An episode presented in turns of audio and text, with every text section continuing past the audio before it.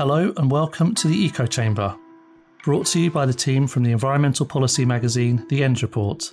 In this episode, we'll discuss the fallout following the government's decision to axe nutrient neutrality rules. We'll run the rule over the new Net Zero Secretary Claire Coutinho, and we'll discuss what Labour's latest reshuffle tells us about how seriously the party takes environmental issues. Then, in this episode's deep dive, we'll be catching up with Katie de Kauwe, an environmental lawyer at Friends of the Earth and one of our 2023 Power List. So, without further ado, let's enter the Eco Chamber. I'm Jamie Carpenter, and I'm here with news editor Pippa Neill and features editor Tess Colley. For our first big green news story this week, we're going to return to the issue of nutrient neutrality. I hear the groans already. The government's decision to scrap the nutrient neutrality rules was something that was discussed in last week's podcast, but a lot of new information has come to light since then. And before we go into the detail, I think it's worth reflecting on what a huge story this is and, and, and why that is. Since Brexit, the government has repeatedly told us that it has absolutely no intention of weakening environmental protections. And we heard that a lot during the passage of the Environment Act, and more recently during the passage of the Retained EU Law Act, and many other instances as well as that. But here we have it in black and white, and, and it's a clear example of regression, and I think that's why there's been such an outcry from from a load of green groups to, to what's happened. To get into the detail, which which as I mentioned earlier, kind of emerged a lot of it emerged after last week's episode. Um, we start with the amendment that the government is seeking to make to the Levelling Up and Regeneration Bill. Um, what, what does it say, Tess? Yeah, so I mean, there's there's quite a few amendments, but the the main one and the most I suppose uh, the most egregious ones um, basically say if they're made law, the government would disapply uh, the habitats regulations to new build planning permissions. And those regulations are some of the strongest environmental protections that we have uh, in this country. And it would require that councils in areas with um, with vulnerable protected sites must assume nutrient pollution from, from those new build developments will not negatively impact them. So basically saying, even if you know proving this development will negatively impact uh, maybe that protected river or that protected waterway, press ahead anyway, because it explicitly tells planning authorities to ignore any advice to the contrary, uh, which comes forward from either uh, environmental assessments or government agencies, or indeed, and I quote, by any other person. So uh, they've not left left much there. wow, that's um, fairly uh, strong stuff, I guess. It's um, pretty strong, stronger than anyone I think thought it would be from from the conversations I had. We all knew this was something was coming um, because the government's been briefing it for so long, but pe- people thought that the government would would take such a knife to these big protections. Yeah, and that that's clearly upset um, green groups. They're very angry. Um, RSPB are more than angry, I think, or they, they were a few, few days ago. Um, we'll talk about them more later. Um, but there's also been um, a strongly worded statement from, or response from the um, Office for Environmental Protection. Um, what, what, did they say, Tess, and how did the Environment Secretary, Therese Coffey, respond? Yeah, so the Office for Environmental Protection they wrote to the government warning that um, these nutrient neutrality changes would represent a demonstrable regression in legal environmental protections, and that they risked, uh, I quote, substantial harm to protected wildlife sites. Um, and it, yeah, it like like you said, it was strongly worded letter. Some people have loved it. Some some others have thought that, that you know why can't they they say more or do more? Um, but so the I spoke to the OEP's chief executive Natalie Prosser, and she said, you know, they'd also that what they would like to see is if necessary, government should make a statement to Parliament saying on the face of the levelling up bill that this will this will be a regression in environmental law. Um, because she said that's important to be clear because that's how that would allow parliament and house of lords to do their job properly in terms of scrutinizing the law. And you know you need to be to be clear that that is what this will do. Um, Therese Coffey has dismissed uh, the watchdog's concerns. Her response obfuscates a little bit because, like I just said, the, the OEP had raised concerns about environmental law. Um, and Coffey kind of responds saying, well, actually, uh, we're confident that changes will, will not lead to a regression in environmental outcomes. And outcomes and the law are quite different things. Um, outcomes could be things like, I don't know, have have clean rivers by X date. Um, they take longer to monitor. They're a bit fluffier. um, than laws, which in the case of nutrient neutrality, or the, the ones that underpin nutrient neutrality, they were pretty clear that you can't improve homes if it will make vulnerable rivers in protected places even worse. That was it. So she she dismissed what they said. Basically, there was more to it, but she bat- battered the watchdog away. Yeah, and they came back. The watchdog came back and said, "Oh, actually, it, it still is regression in law." Yes, it, it all happened over a course of about a day and a half, and it, it it it was a very quick response from the OEP to that, saying, "Well, actually, you know, reading between the lines, they weren't too impressed by the response, and they said, no, this is definitely a regression environmental law, actually." Must have like teams of letter writers standing by to get them out that yeah, quickly. yeah. So we, are going to talk a bit later in the podcast about Labour's reshuffle, um, but but um, I thought given the fact there's an election coming up, talk about Labour's position. There seems to be quite a lot of interest in what Labour might do and whether it might might reverse what the government's done. Um, what, what do we know about this, Pippa? Yeah, so it's been quite interesting because while Labour has kind of come out and and condemned the government's track record on sewage sewage pollution and house building, they have not specifically attacked these amendments. Um, so in a statement last week, the then Shadow Housing Secretary Lisa Nandy said, you know, she said the Conservatives are failing on both housing and the environment. And she said that Labour supports a strategic approach to house building with housing targets developed in partnership with local areas the next Labour government will bring an end to the Tory sewage scandal by delivering mandatory monitoring, introducing automatic fines for discharges paid for by eroding dividends, and setting ambitious targets for stopping systematic sewage dumping. But yeah, this statement, you know, made no mention of kind of condemning these amendments or suggesting what Labour would do. Mm. You know, it seems like a reiteration of like existing policy positions, mm. doesn't it? Yeah, I think there's a lot of pressure on this very week because there's the, that some peers have tabled a kind of counter amendment in the House of Lords to try and undo uh, this thing the government wants to do with nutrient neutrality. Um, but you know, it really, if it's going to go anywhere, it needs it needs Labour to back it, and they currently, uh, at the time of recording, have not. Um, but there's a lot. I think there's lots of things going on in in back rooms in Westminster trying to get Labour to to, to back it, and we'll have to see where that goes. Yeah, and this this all must have been quite a bitter pill to swallow for Natural England. It's really kind of borne the brunt of, of all the criticism over neutrality, and um, its its chair Tony Juniper has been a bit of a champion for the for the rule. So he's he's kind of mm. been very clear that um, the, the, those measures are actually really important if we're going to have any any realistic um, hope of meeting environmental targets. Um, and and I, th- I, think that kind of there, there, was a bit of speculation over whether Tony Juniper would actually resign um, as a result of what the government's done. Um, he hasn't yet. And have we heard anything from Tess about what, what he thinks of the announcement? Well, he's he's only commented on it directly once, and that was to say that no, he's not going to resign. Um, I can I can tell you what he said. He said many questions today. That was the day the government made its announcement about whether I will resign as chair of Natural England. I have no intention of doing that. It is my privilege to lead the Natural England team in our national programme for nature recovery, and I don't believe the work of this excellent organisation will be aided by me going. Um, quite an interesting statement, really, because he's not, um, he's not, he's certainly not backing what the government has done there. Is he, he's saying, no, "Who gains if I leave?"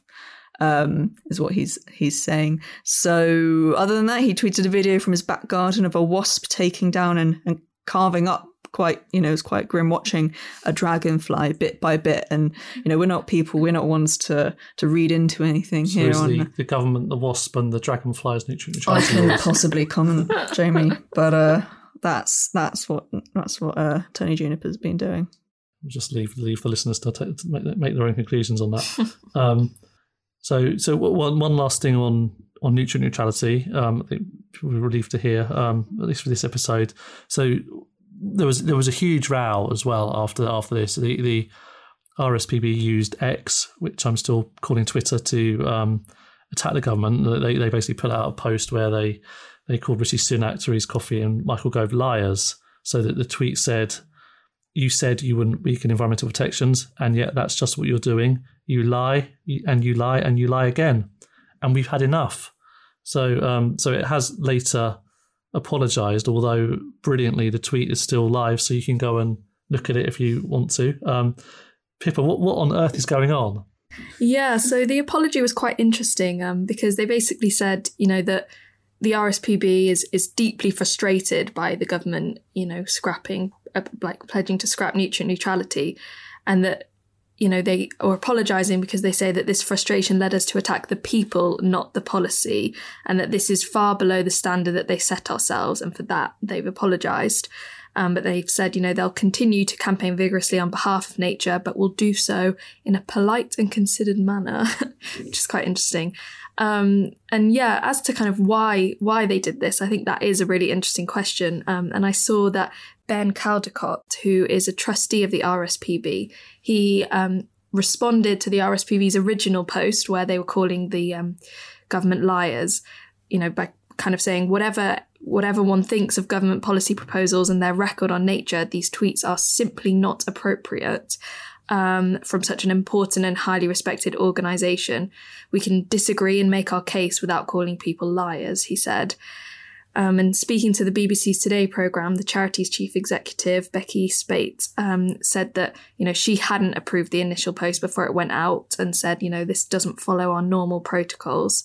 And she said the reason they've kind of decided to issue an, issue an apology is that, you know, they believe that the nature of public discourse does matter. And, you know, they, they kind of, she reiterated that they're, they're campaigning on policy, not people. The other thing on that as well, I think it's quite interesting, is, is it came quite soon after the, the Greenpeace thing where Greenpeace mm. have basically been frozen out of talking to government because of, of pouring oil over Rishi Sunak's house or something like that. It was not looking like they did. And, Curtains. Um, yeah. and I, I, suppose for the RSPB, they, they, they, their, their conversation with government is going to be really, really important to what they do. So they, they, they may have also been quite cautious about that in the end because of fear of um, suffering a, a Greenpeace style fate. Mm. Um, well, they want access to be able to, to to get their point across, and to do that, you've got to get through the door in the first place. Yeah, yeah, exactly.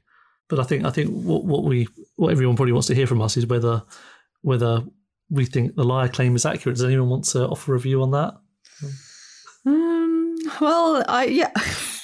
So you know, talking about lies, think about facts and what's not a fact. So you know, thinking about this question, I looked up the de- the dictionary definition of a liar, uh, which is someone who tells lies, which you know wasn't very useful. So I looked up the definition of a lie, which is something that you say uh, that you know is not true. Um, so I thought that was quite an interesting one to dwell on. Did the government know that it wasn't uh, that it was going to do this all along, or has it come along the way? At what point did they become a liar by that definition? Who's to say? Who's to say? Um, yeah. There's an example sentence which I just thought was interesting. one to pull out, uh, given by the Cambridge English Dictionary uh, of the use of liar, which is that uh, the politicians lie not because in most cases they are liars or approve of lying, but because the potential electoral costs of, to them of not lying are too great. So that's an example of a way you can use the word liar. Okay, Pippa, you got anything to add to that, or you want to steer well clear of it? Yeah, I'll leave that leave that to Tess. I think you dodged the uh, dodged the question quite well there, Tess. Um, I mean, I think I think another thing on the RSPB issue before we move on is is that I think it, it's probably been actually been quite helpful for the government because it's meant everyone's been talking about the RSPB rather than the the substance of what the government's trying to do. So. So although the RSPB is very very angry and I think probably motivated for, for good reasons, it's possibly been a bit counterproductive to kind of make that point in that way. Um, that's my view. I'm also not going to answer the question about whether they're, they're liars or not, but um, people can draw their own conclusions from that. Um, so we'll move on. Um, our next big news story is is the shake-up of Rishi Sunak's cabinet, and um, given the chaos of this week, which has seen the government hit by another new crisis, this time over school buildings, it already seems a very long time ago that this this happened. But this this um, mini reshuffle, which was triggered by the resignation of Ben Wallace um, from Defence Secretary. Um, that then triggered Grant Shapps to move from DESNZ, um, which we're calling it apparently, to Defence. And that's amazingly his fifth Cabinet Secretary role in just a year. Claire Coutinho has then stepped into his shoes as Energy and Net Zero Secretary. Um, so mini reshuffle, but but some consequences for um, environmental and climate policy. Um, Pippa, what do we know about Claire Coutinho? Yeah, so I mean, in short, we don't know all that much, and that's because she kind of only started her political career in 2019 um, when she was first elected as an MP for East Surrey. Um, but she has worked in the Department of Education um, since October last year. And prior to this, she also spent one month under Liz Truss as um, a minister in the Department for Work of Pensions. Um, and before her political career, she worked for investment bank Merrill Lynch and accounting firm KPMG. And she was also a special advisor at the Treasury when Rishi Sunak was Chancellor. And um, there's been a few reports that they have, you know, a close and good relationship. Um, she also spent two years at former British politician Iain Duncan Smith's centre right think tank, the Centre for Social Justice. Um, and on her website, she states that she focused on a wide range of issues from education to financial in- inclusion. Okay, great. And has she, she um, given any indication of what she thinks about green policy so far? Mm, so, as an MP for East Surrey, she's been pretty vocal against the ULEZ expansion. Um, and when the um, after the recent High Court ruling, which I'm sure listeners will will be familiar with, where um, the judge ultimately ruled in favour of the Mayor of London that the expansion could go ahead, she said she was deeply disappointed that Sadiq Khan had won his court battle to expand the ULEZ on our doorstep. Um, but yeah, I guess that's not really surprising given everything that's going on within the Conservative Party over ULEZ at the moment. Um, but she's also been a vocal supporter of the Wildlife Trust's Wild Belt campaign, um, which is a campaign that was launched in 2020 calling for a new designation of land that would put nature at the heart of planning.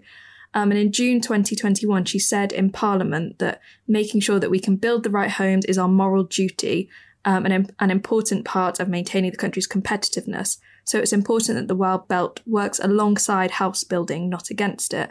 And I think this is all quite interesting given, you know, everything we're talking about with nutrient neutrality and this kind of toss up between nature versus house building. Um, and yeah, she's she's also a member of the Conservative Environment Network, who welcomed her to the post and and described her as being a champion of environmental campaigns such as the Wild Belt Wildlife Trust campaign. Fantastic. So Rishi was not the only one to be shuffling his pack. Um, Labour now has a new front bench, so and that, that, followed a more extensive reshuffle on Monday. So we have a new Shadow Environment Secretary, Steve Reed. Um, he replaced Jim McMahon, who stood down just ahead of the reshuffle announcement. Tess, what do we know about Steve Reed?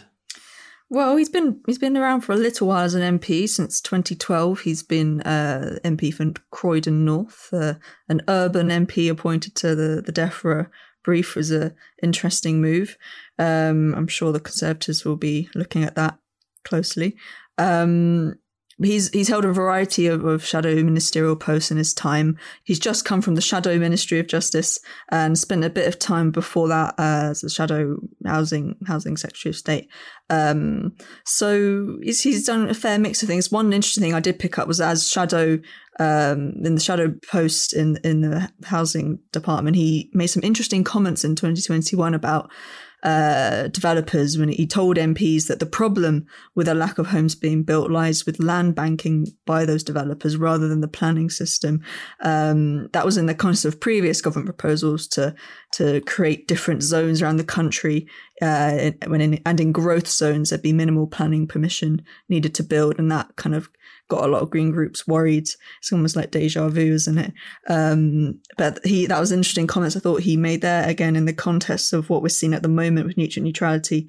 Um, by the way, there's a lot less to say on his record on, on nature recovery or any other environmental issue, really. There's not a lot there. He did set up a sustainable energy generating co op in South London, uh, kind of in his patch.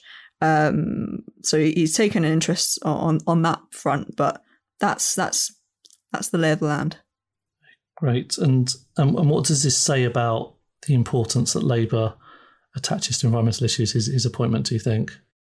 Well, it's hard to say. As soon as he was appointed to the role, there were a lot of politicos across the land, which is Twitter, uh, who labelled it, uh, you know, as a demotion from going from the Ministry of Justice to to DEFRA. So that tells you one thing. Uh, but I think the fact he that he seems to have very little background on the subjects he's about to have to steer policy on. And Labour hasn't really got a lot of environmental policy, not anything fleshed out really at the moment. Doesn't necessarily suggest they see it as especially important, and he's quite unknown to people in the sector. There would have been other candidates who I think green groups, or not just green groups, but uh, people from across the environmental sector knew about a bit more.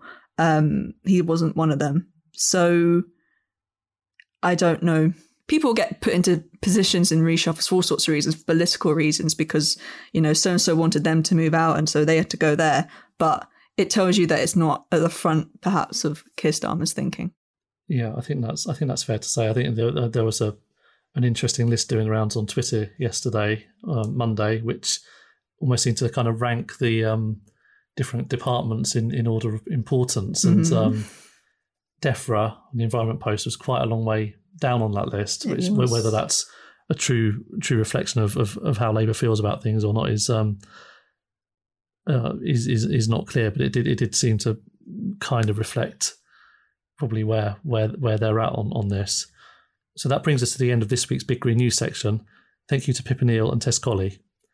Now it's time for this episode's deep dive. James Agyepong Parsons recently caught up with Friends of the Earth's Katie de Kauwe. Over to you, James.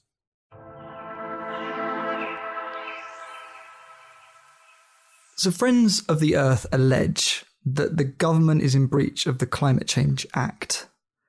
Can you just explain to our listeners the significance of that act and why you think the government isn't following it? Yeah, sure. So, the Climate Change Act is a hugely important piece of legislation. It was the first piece of national legislation anywhere in the world to set a long term legally binding emission saving target. And it came into force in 2008. Um, it was adopted as a piece of legislation following a successful campaign led by Friends of the Earth, the Big Ask campaign, calling for this sort of long term thinking to be put into the statute books because the problem was that um, we could see that if that sort of legal duty was not in place, then there would be far too much of a risk that governments would uh, successive governments would pursue sort of short term thinking rather than thinking of the long term solutions that are needed to address the climate crisis. Right. And Theresa May, to be fair, her government then went a step further with the Climate Change Act, right? They they they bolstered it to net zero. Yes. So the original um, 2050 target was an 80% or at least 80% emissions uh, reduction target. So the uh, net zero target was adopted in uh, 2019. And that, go, as you say, goes a step further. It's a more ambitious target and it requires uh, even greater action than the previous target did. But your organization thinks that this government isn't adhering to it. Yeah, so what this government um, has done uh, on two uh, consecutive occasions now is produce a policy that does not show how upcoming targets are going to be met. So um, last year, Friends of the Earth, Client Earth, and the Good Law Project took the government to court um, on the basis of breach of the duties in the Climate Change Act, the duty to prepare policies and proposals that will enable upcoming carbon budgets to be met. So that's the plan. Yeah, exactly. That is the net zero strategy plan. And the High Court um, ruled that yes, the government had breached the act. Um, so it's the first time that any challenge had been su- successfully taken um, against the government on the basis of this very important act. So it was a real landmark moment in showing that um, it is possible to enforce the government's legal duties through the court system. Um, However, what's happened since, uh, disappointingly, is that the government um, has had nine months or had nine months to produce a revised and lawful strategy. Instead, they've come up with something which is inadequate and we think also falls short of the legal requirements set under the Act. So hence we have the second challenge, a bit deja vu in some ways, um, that we launched a, a, few months ago. And again, Client Earth and Good Law Project are also bringing challenges. Can you just unpick that a little bit for us? What are your main disputes with the government's plan? So, our key uh, concerns are in relation to Section 13 and Section 14 of the Climate Change Act. So, Section 13 is concerned with uh, the Secretary of State needing to prepare policies and proposals that um, will enable the upcoming carbon budgets to be met um, the Section 14 duty is concerned with producing a report to Parliament setting out um, what all of, what all of those policies and proposals um, are to enable Parliament to scrutinise it as part of the you know very important democratic process. So, in the uh, judgment last year against the original net zero strategy, the judge held that the issue of risk to delivery, that is, um, how risky policies are in terms of their ability to achieve emission savings and what the risk is that they will actually be delivered at all.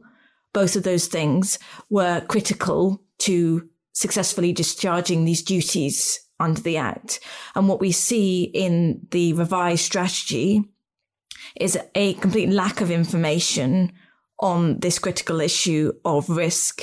And so it is our view, one of our core grounds is that the, the Secretary of State or the Minister did not have sufficient information to enable him to adopt um, this plan um, because without that, the, the lack of information meant that he was not discharging his duty under Section 13 of the Act. And in turn, there's a complete dearth of information in the actual revised strategy, also known as the Carbon Budget Delivery Plan, which again means that Parliament is in the dark too.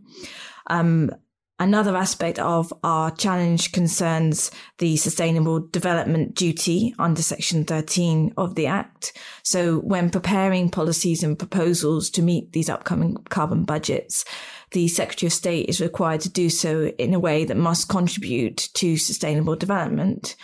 Um, and again, we don't think that that duty has been discharged, including um, by reference to the fact that um, the carbon budget delivery plan, the revised strategy itself says that it only um, expects 92% of the emission savings needed to meet our nationally determined contribution. Um, I should say that our nationally determined contribution is uh, something that we've in- adopted under the Paris Agreement, so that's international law. Um, but the uh, target um, that Rishi Sunak repeated, you know, just months ago, um, is that we reduce our carbon emissions by 68% as a country by 2030. So having an 8% shortfall in a period of when we've only got seven years to rectify that is extremely concerning. And we believe um, puts the government in breach of the sustainable development duty in the Act. Those NDCs, those nationally determined contributions, can you just take us through that. So that that was something that we agreed to COP15 at the Paris Agreement that we would reduce X amount of emissions every year. So um, the nationally determined contribution is, as you say, it's adopted in relation to the Paris Climate Agreement as opposed to the Climate Change Act.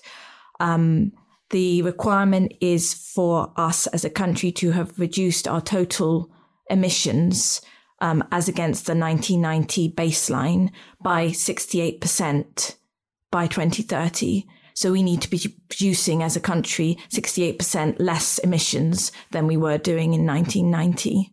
Do you think the government cares less about that because there isn't an international court to enforce enforce it?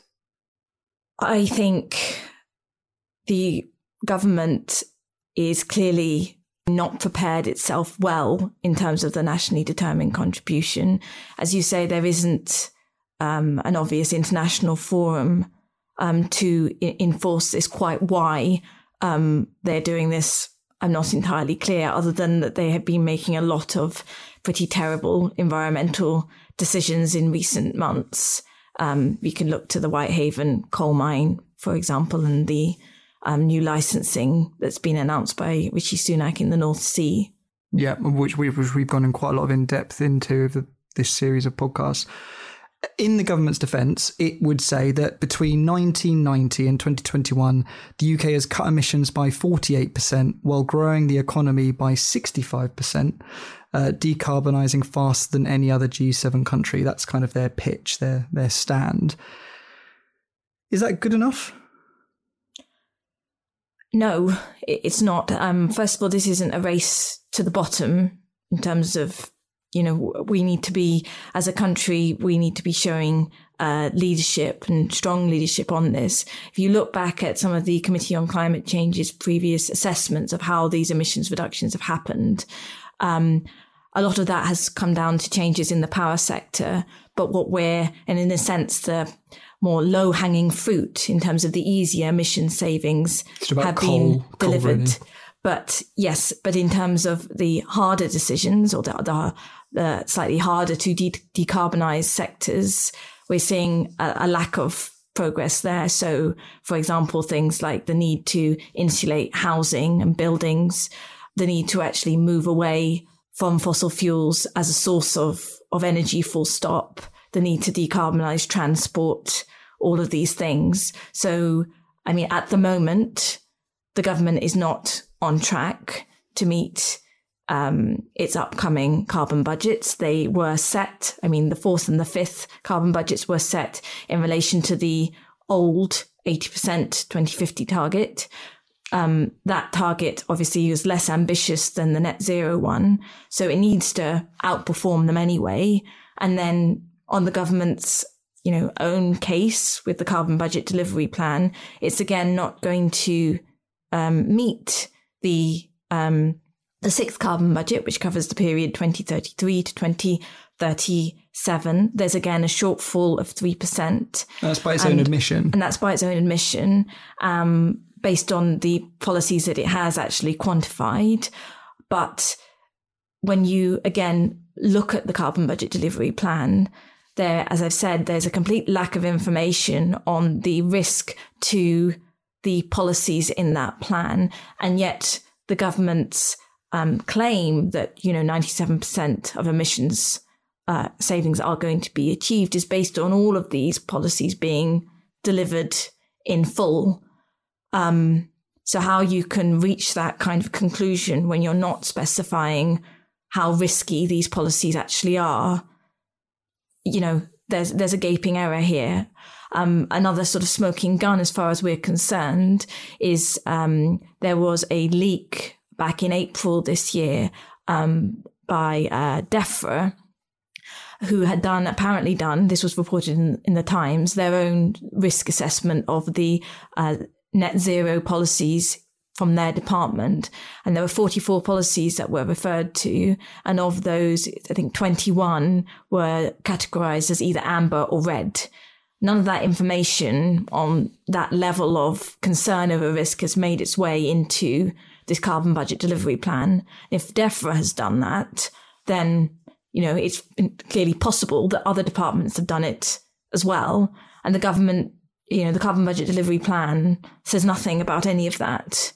So yeah, there's a real dearth of information and a lack of clarity over what the thinking has actually been behind this plan and what the level of risk um, that this plan actually carries. And you know, with, in the context that we're in, we've had, as you know, um, record breaking temperatures in this country last year, 40 degrees um, Celsius. We've seen wildfires breaking out at a really alarming rate across much of Europe.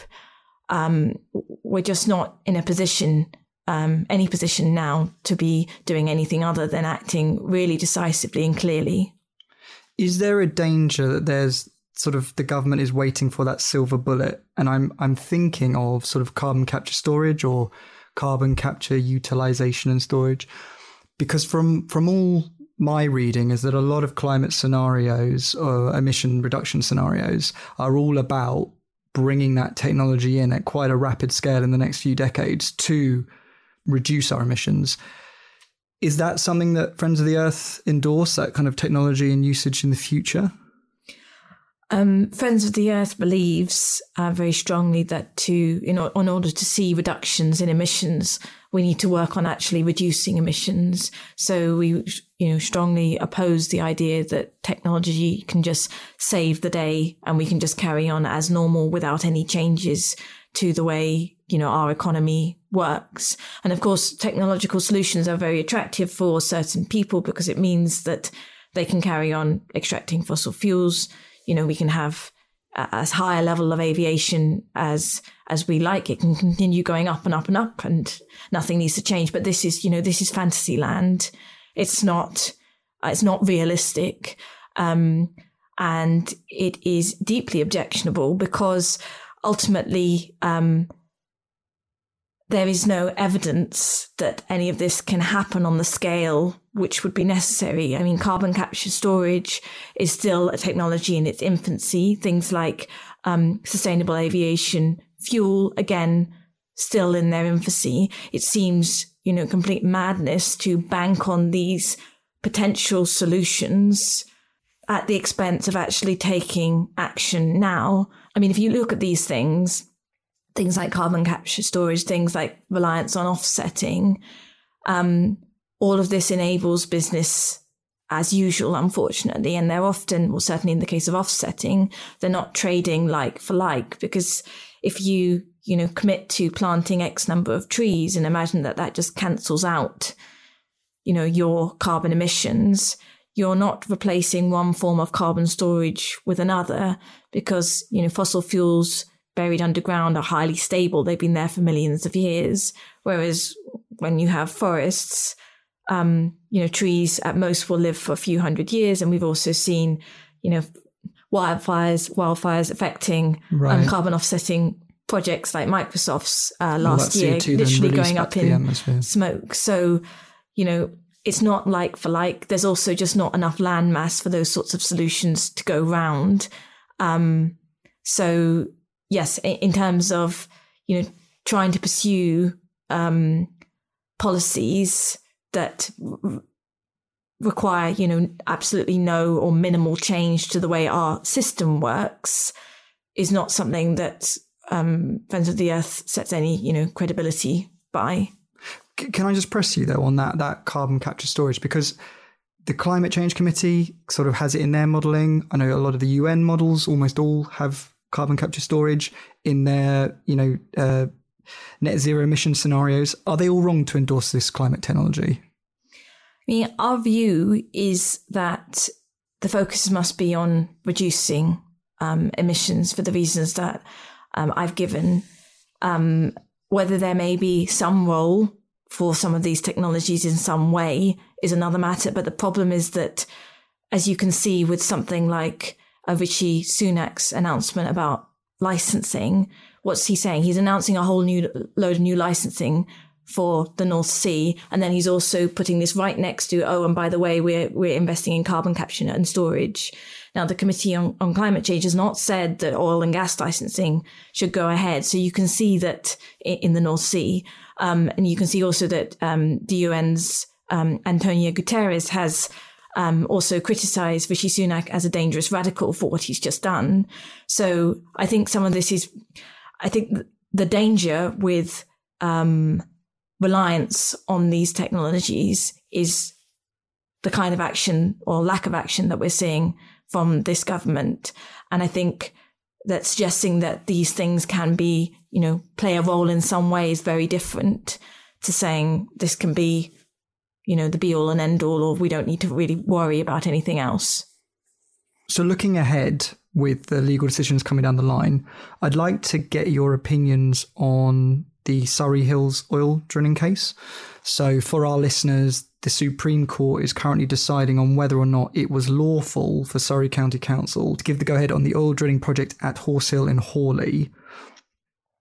Now, have I got this right? The point of this challenge is to test and find out if future greenhouse gas emissions should be considered or should have been considered in this case.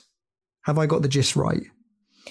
Yes, uh, that is the gist. Um, just to be specific about it, it's um, it's a case about whether uh, downstream emissions, so from the end use of the fossil fuel when it's actually burnt, okay, okay. Um, whether they need to be included in the environmental impact assessment when planning permission is considered for oil production or you know a coal mine. So, uh, so prior to this decision, it's completely fine to consider they're called scope one and scope two emissions. So my direct impact of my project, but I don't need to worry about what happens to my product at the end, the downstream emissions. So what happens to my oil? I don't need to consider that at the moment. But this decision could change that if granted. Well, the thing is, is that this is the first time this issue has come before the court, and that's why it's gone all the way up to the Supreme Court. So at the moment, I mean, Friends of the Earth believes that Sarah Finch and the Weald Action Group are absolutely right, and the law, um, the requirements under the environmental impact assessment regulations are very clear. But there's there hasn't been a court ruling on this, so in some cases there um, there have been examples of end use emissions being considered as part of the planning process, and then in some cases they haven't been considered. um, Friends of the Earth believes that, you know, given the environmental impact assessment uh, regulations require um, the assessment of indirect and direct significant environmental effects, given that as night follows day, these um, emissions are going to be generated because nobody disputes that when this oil is extracted, it will be burnt. It's not going to be buried in the ground by some philanthropist afterwards. It's, it is going to be burnt. Um, that means that these are clearly effects of this development. Um, and bearing in mind also that the directive, which is the root of these uh, regulations, was amended in 2014 specifically to include um, emphasis on climate change because it was recognized that climate change as a phenomenon had not been factored in properly into environmental assessment because it wasn't known as a phenomenon when you know the directive was originally uh, came into being in the same way. So can you just take us through, just play us through a scenario, and say the Supreme Court rules that Surrey County Council erred in its decision, that they got it wrong. What would be the impact on other applications in this country? Can you just take us through that scenario? Yeah, sure. So, I mean, there's a certain amount of unknown here because we don't know what the reasoning for the Supreme Court will be. But if they were to find in favour of um, Sarah Finch and rule that Surrey County Council acted unlawfully here, then it's clear that there could be ramifications for other fossil fuel projects that are seeking planning permission because they all need to go through this environmental impact assessment process. Um, so this could mean that the Whitehaven coal mine decision, for example, um, was unlawful, um, because that also did not consider downstream emissions in the environmental impact assessment, and it's very telling um, that that is uh, that is an entirely uh, possible reality, given um, the promoter of the Whitehaven coal mine felt it necessary to intervene in the Supreme Court in this Sarah Finch Horse Hill challenge. And that coal mine is at the other end of the country. It's a much bigger project. This is a relatively small oil project down in Surrey, but yet they've uh, involved themselves in a entirely separate planning decision. And the reason for that clearly is that they're concerned about possible implications for their coal mine. And that mine is being challenged by that coal mine decision is being challenged by Friends of the Earth and South Lakes action on climate change. So we shall see what happens with the Supreme Court's uh, decision in Horse Hill, but that's that's one example. And then other projects which have not yet been granted planning permission could also find themselves having to consider um, scope three slash downstream emissions. And I think you know the reason fossil fuel promoters have been fighting so hard um, against the requirement to include downstream emissions in this overall planning process is that they know um, that if decision makers were actually confronted with the true reality of what these of the climate impacts of these projects, then they might think twice before granting them planning permission. Game's up, isn't it? Well, it it certainly you know seriously um, ups the stakes for them, and they wouldn't be fighting so hard about it otherwise. You know, if they thought well, who cares? Then why would they even be? Why would they be involving themselves in these cases? Because scope one and two emissions um, amount to a tiny fraction of the total climate impact of these projects in Friends of the Earth's view and in the view of the Weald Action Group. So, to give an example, with Horse Hill, um, the uh, residual emissions from the operational process of digging the oil up out of the ground was around um, 100 and something like 120,000 tons of carbon dioxide equivalent. Whereas when the downstream emissions were calculated, and this wasn't done at the time that you know planning permission was applied for, it was over 10 million tons. So you see the same sort of picture with the Whitehaven coal mine, which is a much bigger project. Their um, operational emissions amounted to around 2 million tons, which was huge in and of itself. But um, including downstream emissions, it was over 220 million tons. Wow. So uh, what is happening, and the reason Friends of the Earth supported Sarah Finch and the Weald Action Group on this case, is there's been a gross underestimation of the climate wrecking nature of these projects. Um, and they're being granted planning permission without decision makers understanding what these impacts are. So the stakes are very high. For our listeners, because we said it a few times, how can a you know a coal company intervene on a legal case? How does that work? You've intervened on this case. Can you just take us through that process? So um, the main parties to a case are, of course, the person bringing the case, the claimant, and then you have the the person who or the party who made the decision that um, is being attacked. So they're the defendant in a judicial review uh, sort of scenario. Um, if um, if somebody, um, whether a, a, person or um, an organization of some kind, feels that they have a level of expertise um, or background or knowledge base that would assist the court in some way with resolving the dispute, then they may apply to intervene and the court has an absolute discretion over whether or not to allow them to be part of um, the case. So that's what an intervener is. Um, if you have a uh, absolutely direct interest in the case, then you're less likely to be an intervener, more likely to be what's called an interested party. Um, West Cumbria Mining Limited were not the recipients of the planning permission in in Surrey. So on that basis, they have um, they applied to the Supreme Court to intervene, and I think um, they were not the only ones. Um, so of course, um, Friends of the Earth um, has intervened. Um, Greenpeace did as well in the Supreme Court stage, and also the Office for Environmental Protection which was a very uh, significant move by them because it's the first time that they have ever intervened in any court case since they came into being following Brexit. So it again shows the massive uh, strategic importance of the case. And are you then privy to more things than if you'd be outside? Oh yes, you see, um, or you see the other parties, the main parties' submissions. Um, in this case, we were all granted a written submission, so we had the right to file arguments um, ourselves. Um, and then we attended the hearing as well. And do you know when we can expect to hear a decision from the Supreme Court?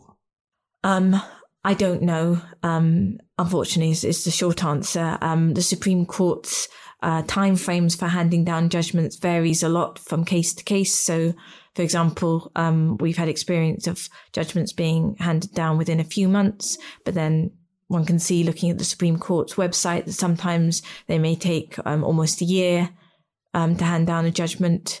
So um, it could come any time, basically. I'd like to propose a hypothetical for you now. And that is you are in charge of the government's legal department, the policies, the regulations, whatever you like. You are the go to, what would be your first mission in your first six months of office? If I was in charge of the government's you've legal got, department, you've got everything. You've got control of whatever you want laws, regulations, policies, whatever it is. What would oh, you gosh. do in your first six months? you've got the power. What would you do? I mean,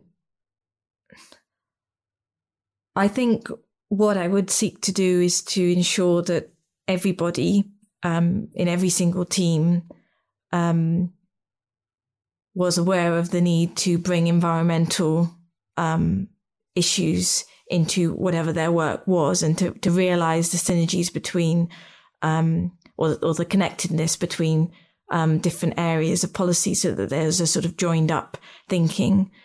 I would also um, want to encourage every single um, lawyer in the government legal department um, when they are asked to advise on decisions um, which are environmentally damaging to highlight uh, as far as they possibly can the risks um, of pursuing those sorts of policies um, under you know the legislation under the relevant legislation.